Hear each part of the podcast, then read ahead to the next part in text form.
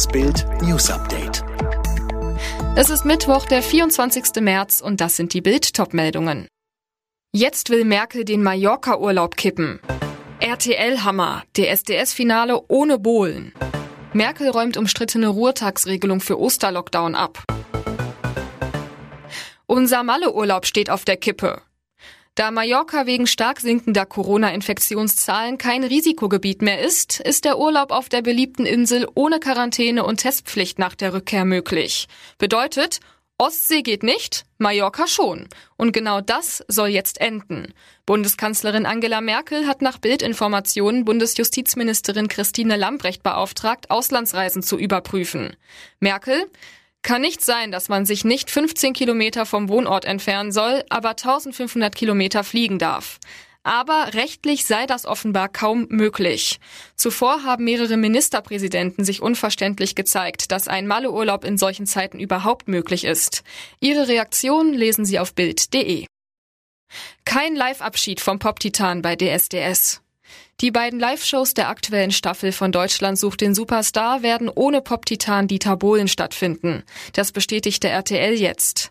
Der Chefjuror, der über 19 Jahre lang das Gesicht der Castingshow war und nach dieser Staffel ausscheidet, habe krankheitsbedingt kurzfristig abgesagt, heißt es in der Mitteilung.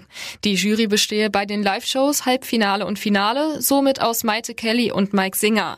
Ein RTL-Sprecher, derzeit wird die Möglichkeit geprüft, ob es einen dritten Juror geben wird. RTL RTL-Unterhaltungschef Kai Sturm erklärt außerdem, wir bedauern Dieters krankheitsbedingte Absage sehr und wünschen ihm alles Gute und eine schnelle Genesung. Ein RTL-Mitarbeiter zu Bild, diese Entscheidung kam total spontan. Am Dienstag wurde der Ablauf für beide Shows noch mit ihm geplant. Das wirft jetzt alles durcheinander.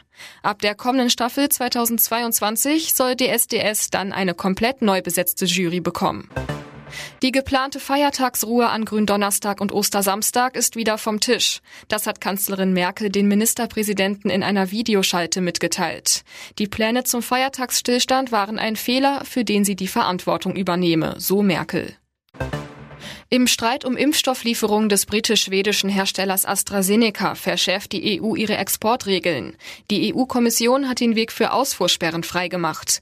Diese sollten gelten, wenn ein Zielland selbst Impfstoff herstellt, aber keinen exportiert oder wenn dessen Bevölkerung weitgehend durchgeimpft ist.